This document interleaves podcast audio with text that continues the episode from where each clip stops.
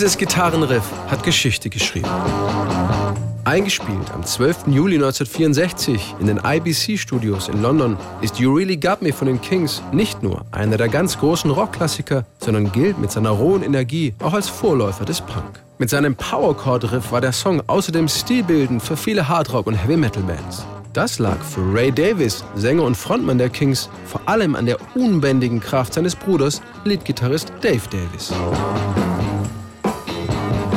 Der war erst 16, als er das Riff erfand, wollte ständig ausbrechen aus seiner Welt und war immer kurz vorm Explodieren.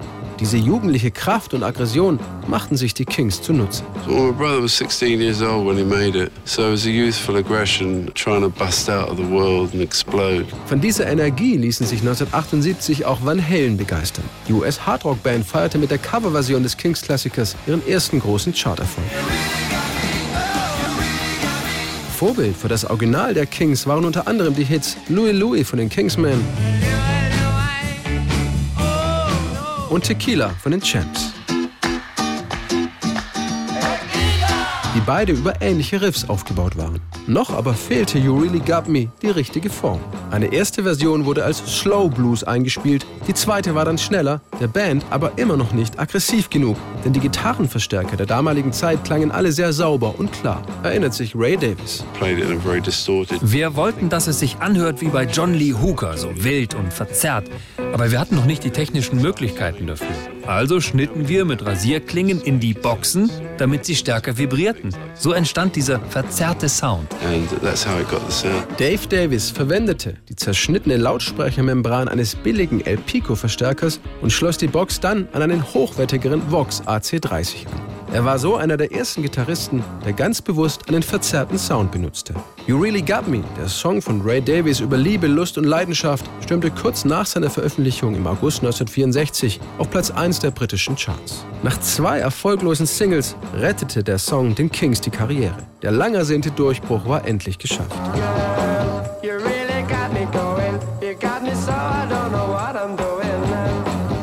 Auch in den USA etablierten sich die Kings als eine der Top-Bands der sogenannten British Invasion.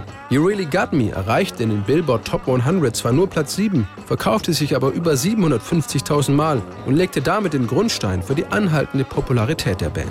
Etliche Coverversionen des Songs wurden produziert. Neben Van Halen zollten auch die Heavy-Metal-Rocker von Metallica dem Songklassiker ihren Respekt. Ray Davis und die Musiker um Sänger James Hetfield lernten sich 2009 beim Jubiläumskonzert für die Rock'n'Roll Hall of Fame näher kennen. Metallica played with me. Wir spielten You Really Got Me und All Day and All of the Night. Abends sprachen wir beim Essen dann über eine eventuelle Zusammenarbeit oder sogar ein gemeinsames Album. Und genau so kam es. Wir drückten auf Record und plötzlich war es da. You Really Got Me. There it was, You Really Got Me.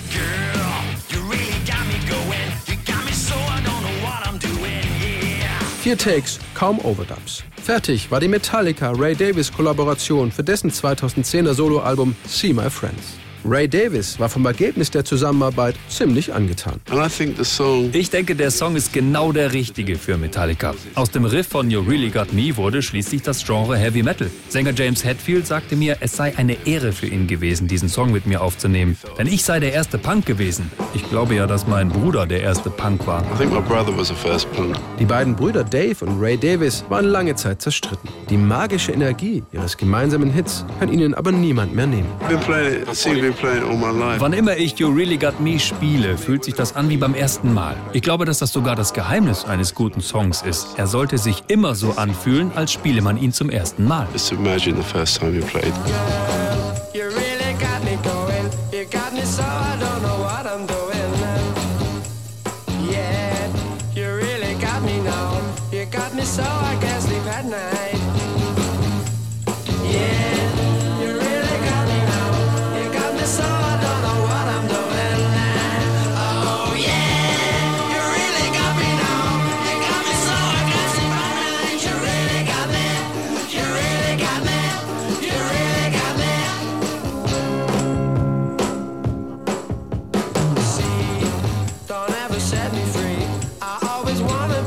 your side.